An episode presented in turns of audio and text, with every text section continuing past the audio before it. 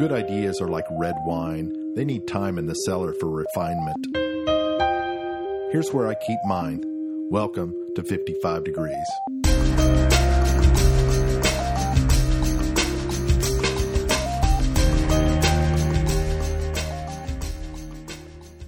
When I was a young boy, I was riding in the back seat of our family sedan, and I re- recall asking my dad what a certain word meant. I don't recall the word, but I recall the reaction from my father. I don't ever want to hear you say that word again. Now, for sure, it wasn't a good word, probably off color, maybe a swear word.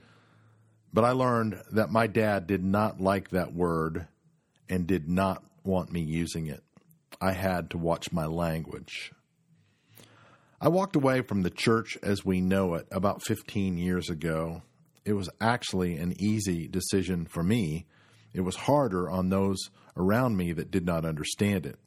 They took it personally, like an act of judgment on them and what they held dear. But my decision was not about them, it was about me and coming to a place where I felt stagnant and the setting and the surroundings of the church as we know it was not going to help me advance to the place I knew I needed to go. I was growing increasingly restless with myself.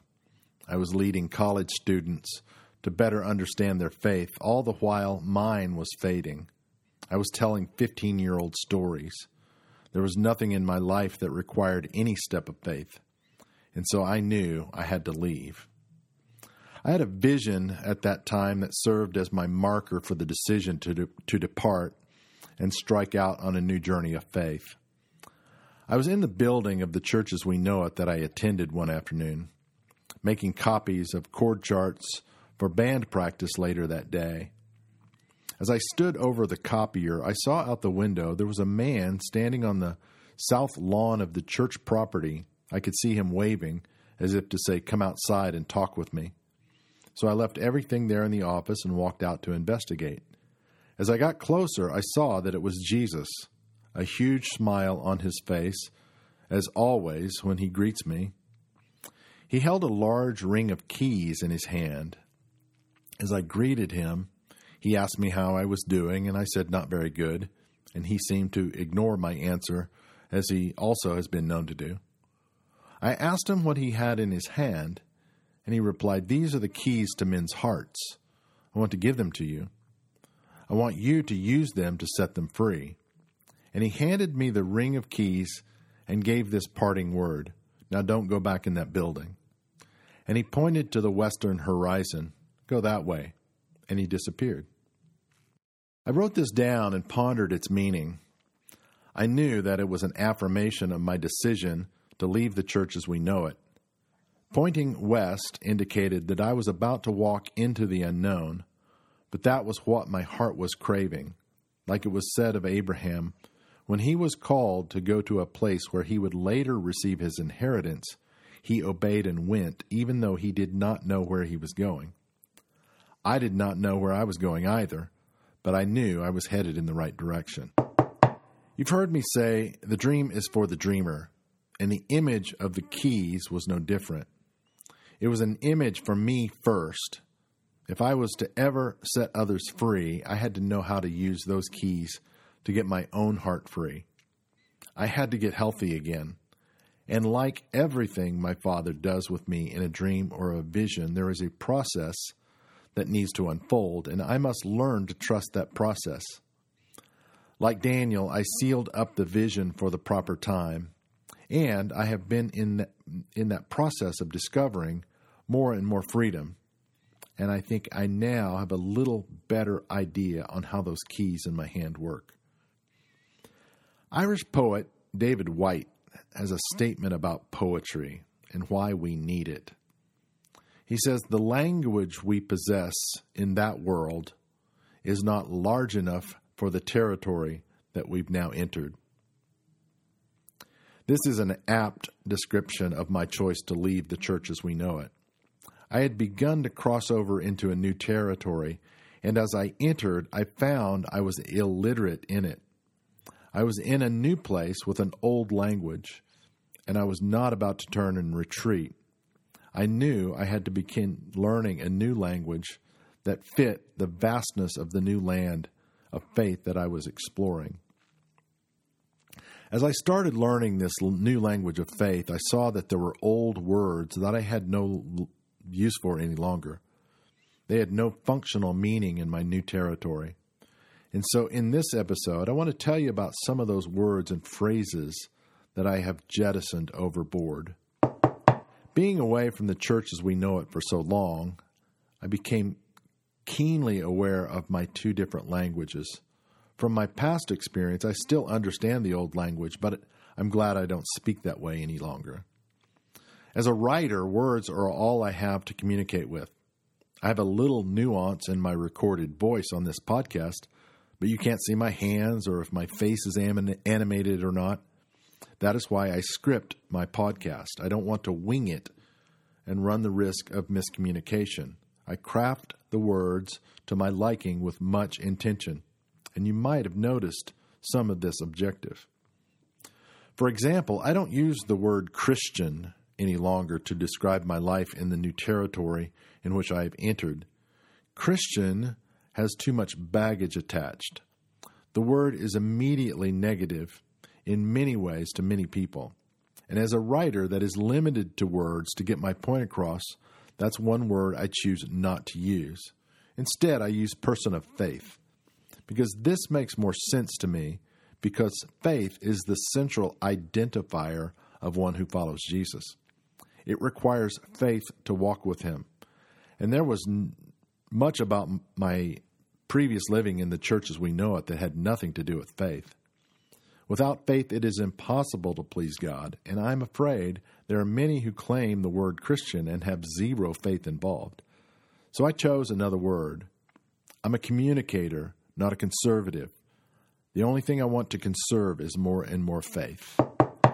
Language constantly evolves, and if mine doesn't evolve with my growing faith, I create dissonance and incongruence. It's important to evolve with it, or else the truth will be miscommunicated and everyone is left with misunderstanding. To my father's generation, the word, the meaning of the word to screw was sexual. If you screwed somebody, meant you had sex with them. Today, it has a completely different connotation. To screw someone means to take advantage or rip them off. It can also mean to make a mistake, like, oh, I really screwed up. I remember when the word sucks also had a sexual implication in the 1980s, when I was in college, and I first remember this word taking hold, the student section in the basketball arena had a chant when they were unhappy with the officiating. Someone would start, Hey, ref, you suck, my dick, you suck, my dick, and so on and so on. Somewhere, though, the word suck morphed into meaning something very different. Now, if something sucks, it just doesn't work properly. And my role as a father helps me understand my relationship with my Heavenly Father. I listen to the language I use with my kids and I ask if I it felt like this was something he would say to me, and this has been an eye opener. Though my children are grown, I, I'm still their father and I operate in a different role now. I have influence in their lives, but not like I did when they were three. They know how to dress themselves and make their beds, but I don't go to their apartment now to see if they even made their bed or not. That would be stupid of me. I don't care if they make their bed or not, it's a non issue. But there are matters that I, as a dad, want for them. I want them to make good financial decisions. I want them to be kind to others. But I want more than anything to have a relationship with them as maturing adults, not as I did when they were small children I want to interact in their lives as their world grows more complex and see them grow in wisdom. This is deep in my heart as a father. As I grow older and see this through the lens of my Heavenly Father, I've come to see that He feels the same toward me. I feel nothing that does not stem from Him. I am made in His image. The goodness that flows out of me is rooted in His nature and His goodness. I am only bearing that to my world. Here are some other words that I have no use for in my new territory.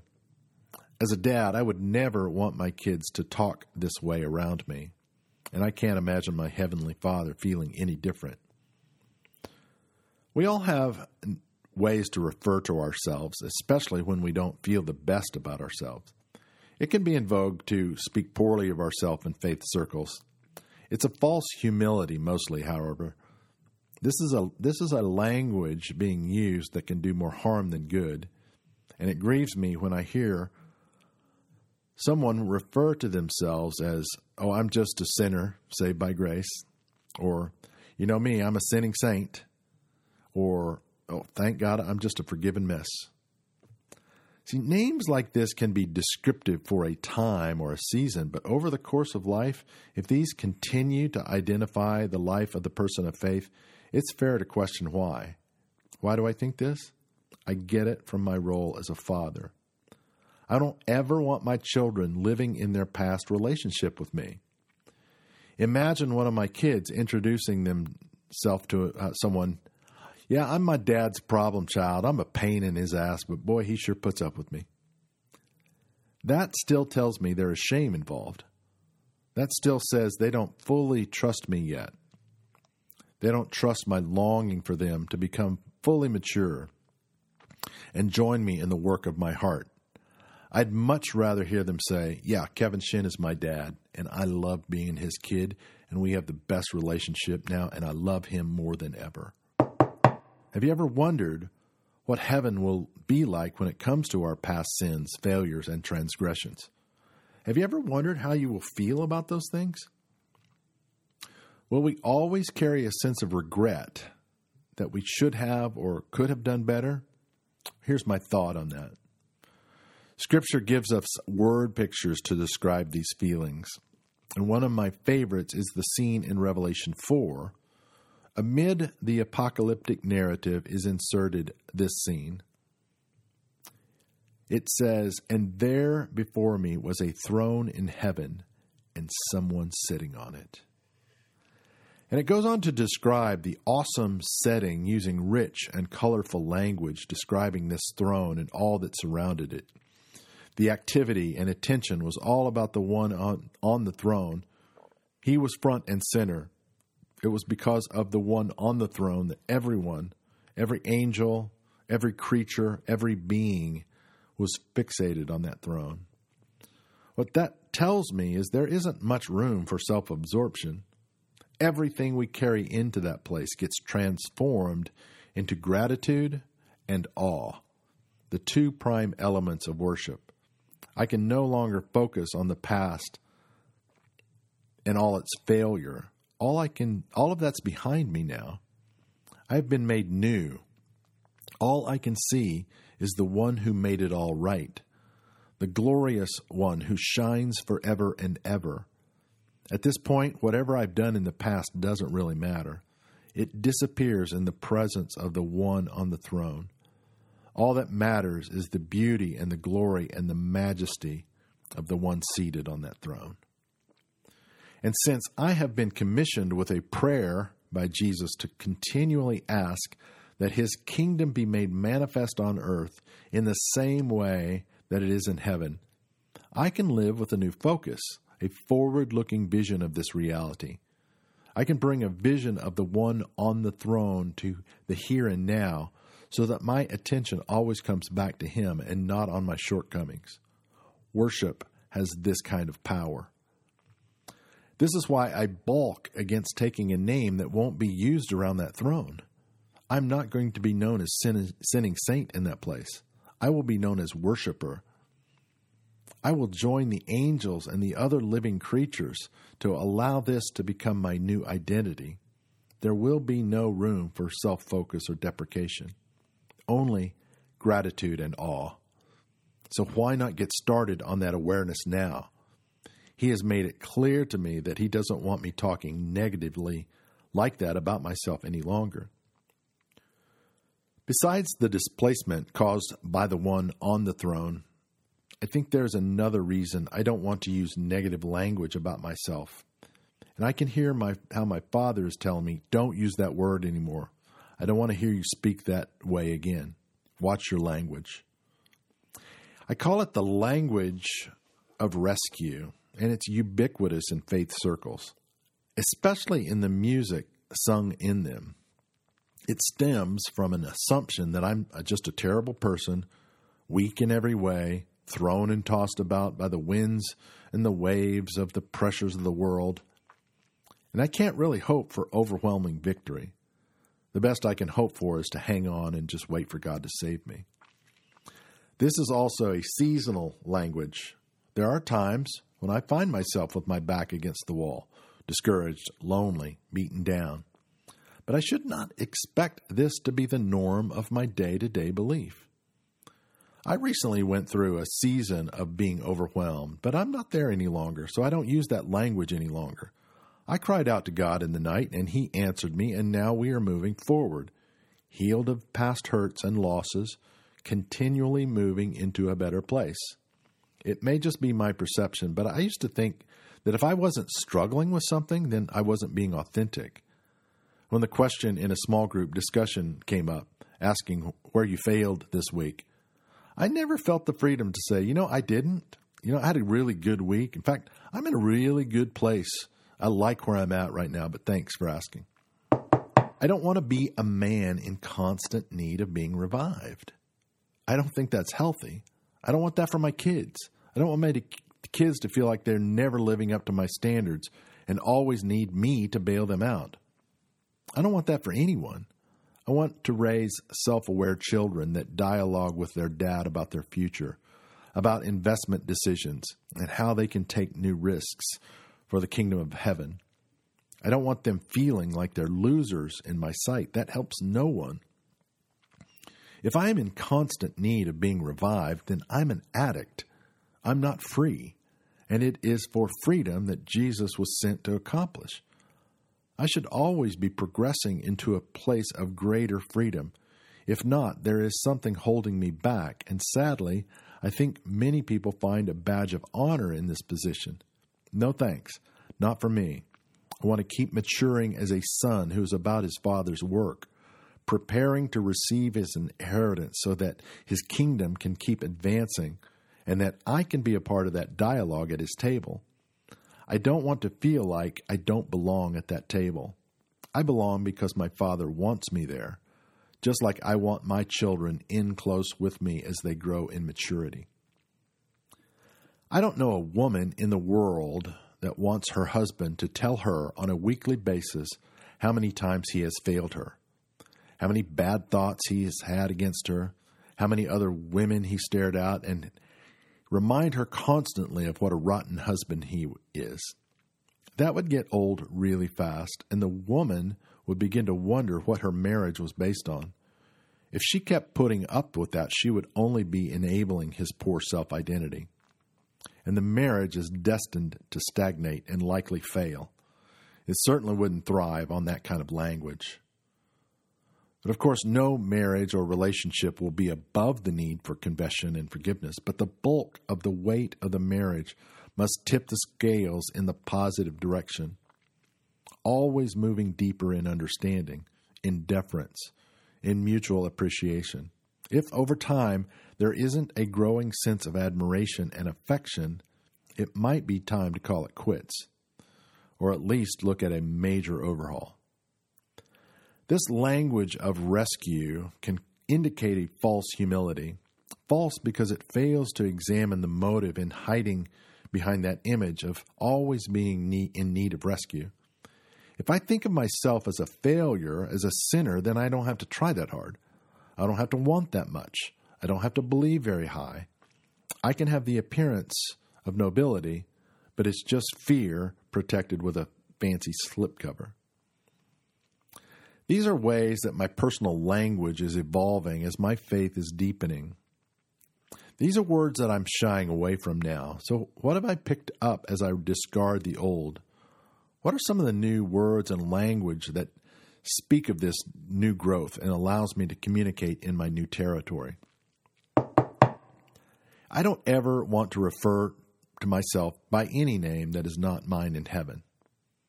There I am not known as loser or failure or even sinner, as I would never call either of my children a negative name. My Father in heaven will only speak of my truest identity. And my number one name in that category is beloved. It is a term of endearment from one to another. It says, I am highly regarded. I am watched over. I am much loved.